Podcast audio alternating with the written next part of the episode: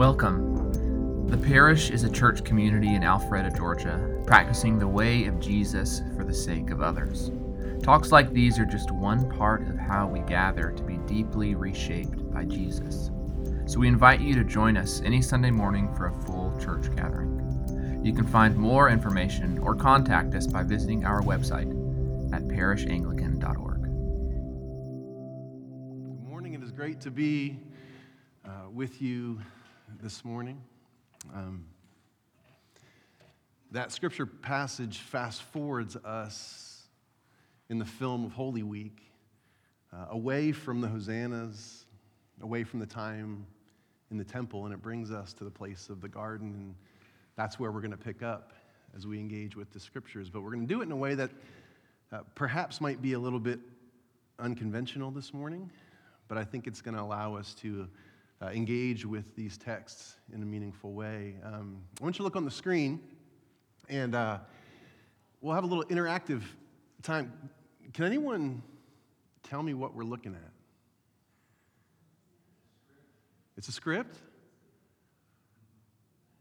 It's a script. Anyone know what script? Okay, it's not a play, it's a, it's a screenplay, it's, it's a movie. I know it's small, is anyone familiar enough with what this might be from? I'll talk us through it a little bit. Andy reverently slips a stack from a box and starts flipping through them. Use Nat King Cole, Bing Crosby's, etc. He comes across a certain album, Mozart's Nozze di Figaro. He pulls it from the stack, gazing upon it as a man transfixed. It's a thing of beauty. It is the Grail. Does this sound familiar to anybody? Quick shot to a bathroom scene where Wiley sits on a stall, a Jughead comic on his knees. Quick clip over to Andy wrestling the phonograph player onto the guard's desk, sweeping things onto the floor. He turns it on, slides the album from the sleeve, places the needle in the groove. The music begins. Sound familiar to anybody? Yes. Shawshank Redemption. Well done, Tate. Well done. Who, who, who is familiar with the Shawshank Redemption? Yeah, uh, commonly referred as one of uh, the top films in, in American cinema.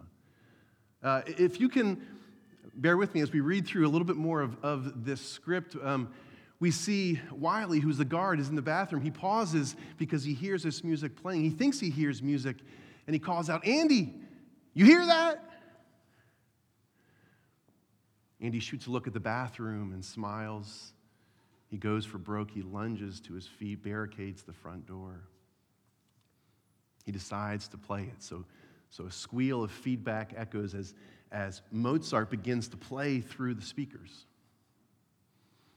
The guard, realizing what's going on, he springs to his feet, his pants tangled around his ankles, trying to, to get out, and then all of a sudden, all over the prison, prisoners stop they stop what they're doing because they begin to hear the music play out.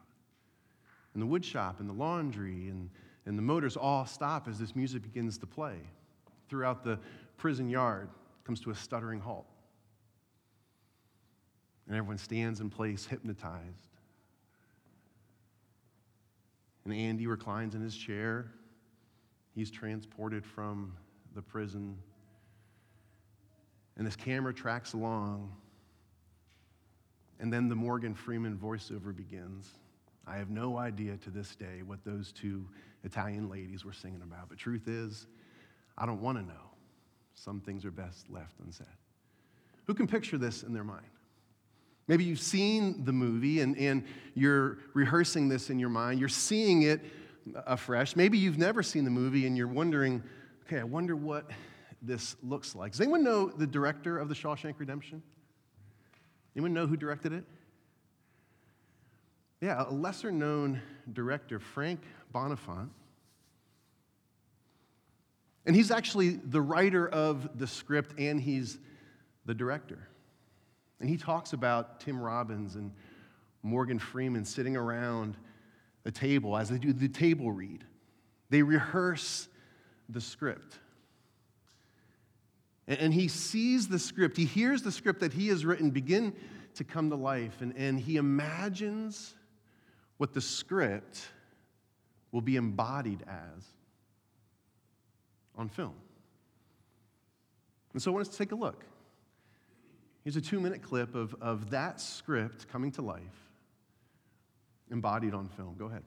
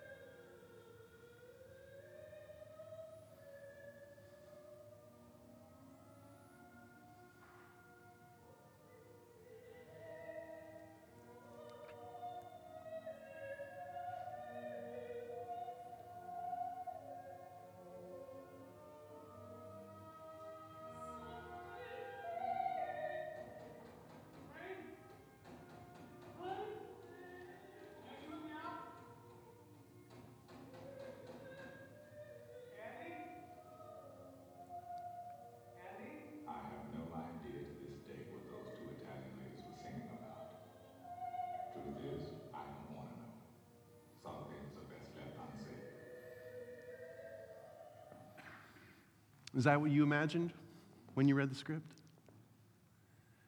Darabont talks about the table reading, and, and, and as he imagined directing this scene, he began to see these images. And what finally came out was consistent with the script, but it was completely different. The embodiment,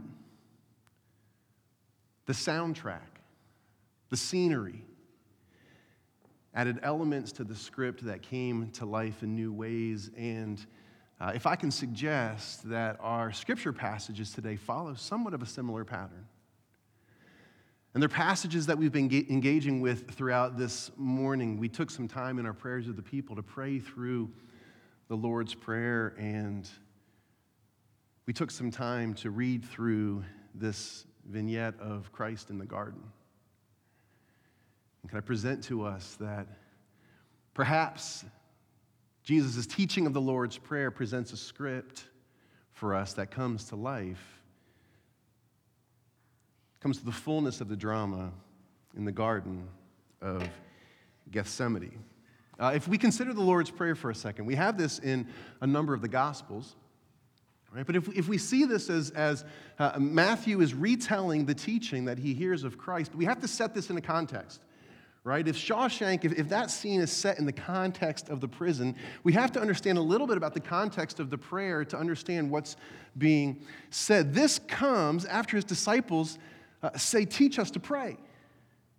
Why do they ask to be taught to pray? Does anyone know?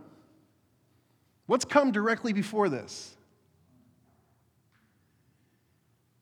Jesus, in the middle of his teaching, begins railing against the systems of prayer that he sees. He talks about those who stand on the corners and pray for attention, those who come into the temples and pray for attention.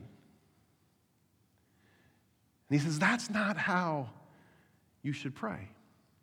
When you should pray, you should, you should go into your corner, go into your closet, find that private place, and be with God. And so they say, Teacher, teach us then, teach us to pray. And so he then comes and he teaches to pray. This is the context of the prayer. And he gives them what to us has become known as the Lord's Prayer. Now, this is the beautiful part about the Anglican tradition and, and many of our liturgical traditions. It's a beautiful part that anytime in a service, if someone says, Our Father, who art in heaven, what happens?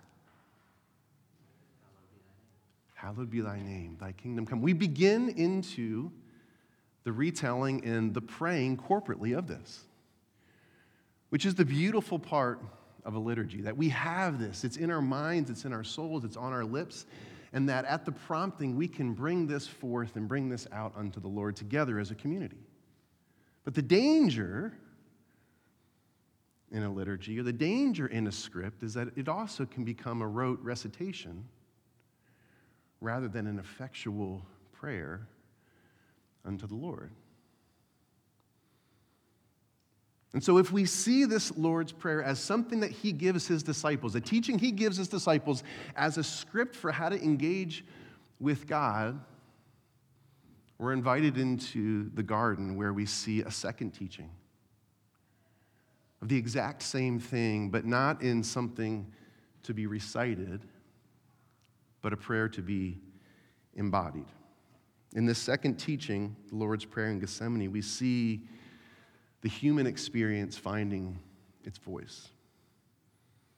We see this script of the Lord's Prayer being played out on the big screen with the soundtrack and with the setting and with scenery. And just Jesus teaches us to pray again, not with plain recitation, but he makes prayer a doing, and he dem- demonstrates that it's not just a rote recitation, but it's this active relationship uh, between a father and a son. But before we even get into to the, the prayer, can we look at it like this? That, that if Matthew 6 is in some ways the script, then Gethsemane, we're going to say, is the drama. This is the big screen. But before we get into the script, let, let's look at the setting, right? Right before he taught his disciples, he gave the context of, of private prayer. And so we even see that happen here. So, if we can understand the context of Gethsemane, uh, we see that even in this prayer, even in the acting out of the script, that the words of Jesus are matched by the way of Jesus. Even in this prayer, it's not a public prayer. He, he removes himself from the 11, he brings three with him, and then even moves further from the three and goes further on. It says he took with him Peter and James and John, and he was distressed and agitated. In Luke, it says he withdrew from them about a stone's throw and he knelt down and he prays. And so, even in the doing of this, he shows us a consistency, a congruency with his teaching. And Eric, if you can go on to the, the next slide, we, we see this. He, he, before he gets into the words, his posture reflects his teaching. There's complete congruence. He creates this cinematic context for words that match the way. Both in Mark and Luke, we see him moving away to a place of private prayer. And the text tells us that it didn't seem that the disciples were all interested in watching anyway as they begin to snooze by the trees. But the context is set for this private prayer. And so we see Jesus' prayer. And he begins with addressing the Father. And so he starts, Abba, Father. But this isn't some formal salutation. It's not a mechanical moniker of just beginning a prayer. What we see is a passionate crying out to a daddy. Abba Father is a cry, it's a howl, it's a spontaneous, needful plea. It's this instinctual outcry reflecting intimacy between a father and a son. I imagine this time when I was hiking with my kids and, and they ran up ahead and I stopped to linger to look at something, and all of a sudden they realized I was no longer with them. And what did I hear from around the bend? Daddy! Daddy! They knew I was present. They knew I was even near. But an instinctual outcry for closeness, for connection, for relationship is what we see here with Jesus. We see the beginning of this prayer come to life and take embodiment in even how he addresses his Father. It's intimate. And in some ways, it's even the inverse of that baptismal identity that Jordan's been talking about this, this idea of blessedness. And rather than the Father saying, You are my Son, you have the Son calling out, Daddy, are you there? Daddy. It's an intimate identity of relationship. And he then goes on. In the Lord's Prayer, it's hallowed be your name, your kingdom come. He knows he's entering in this hour where the kingdom of God will touch earth through the crucifixion, but uh, he prays, Your will be done. He says, Remove this cup from me, yet not what I want, but you want. He reiterates the fact that he has deep desires.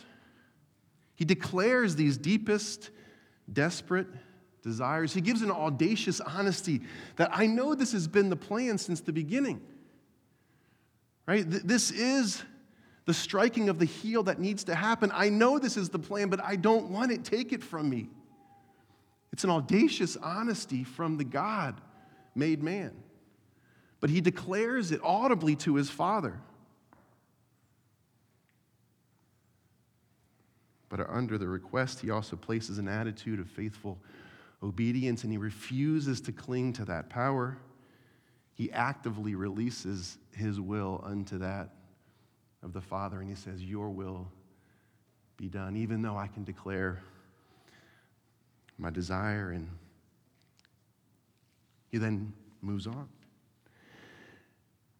And if we jump to Luke, we see a really interesting part of Luke's narrative.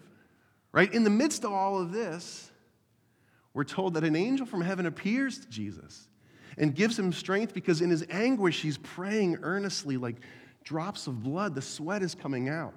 This distress is bringing about this. And in the midst of that, we're told that an angel comes and gives him strength. And we see this fulfillment of daily bread being given for the exact situation that's needed. We see specific provision within specific situations. And what appears is this supernatural, this angel comes as a supernatural sufficiency for strength within the scenario. And the angel comes and gives strength, and he continues to pray in earnest.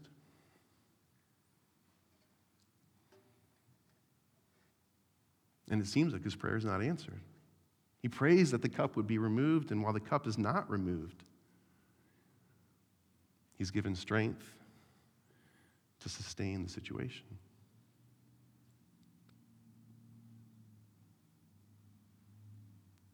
We're going to see several hours from now an active forgiveness that he gives to those who betray and those who torture and those who crucify. And from a cross, he's going to utter the words, Father, forgive them. A costly forgiveness he's going to give. But we also see this prayer for divine deliverance. As we move to the end of this prayer, he prays that this might pass from him. Again, he comes and says, Remove this cup from me, Father, remove it from me. And the Father doesn't remove it.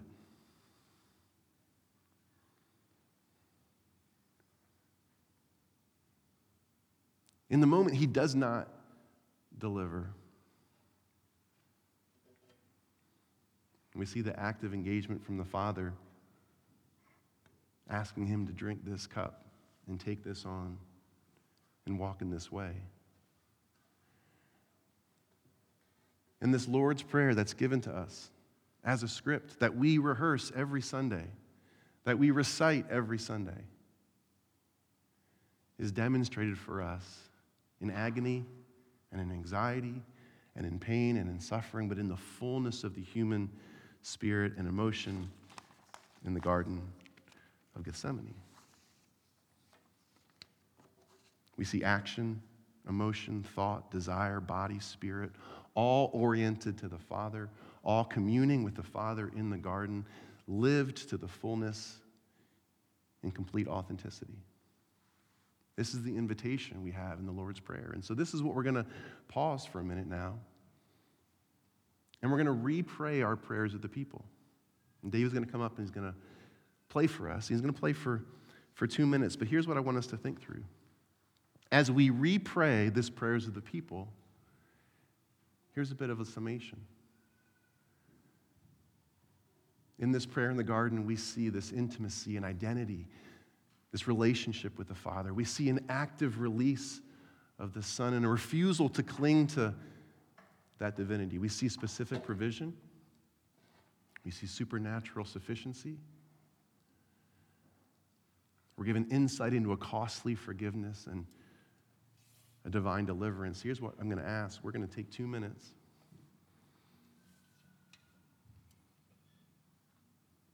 I'm going to ask that you choose one of these and we pray around this.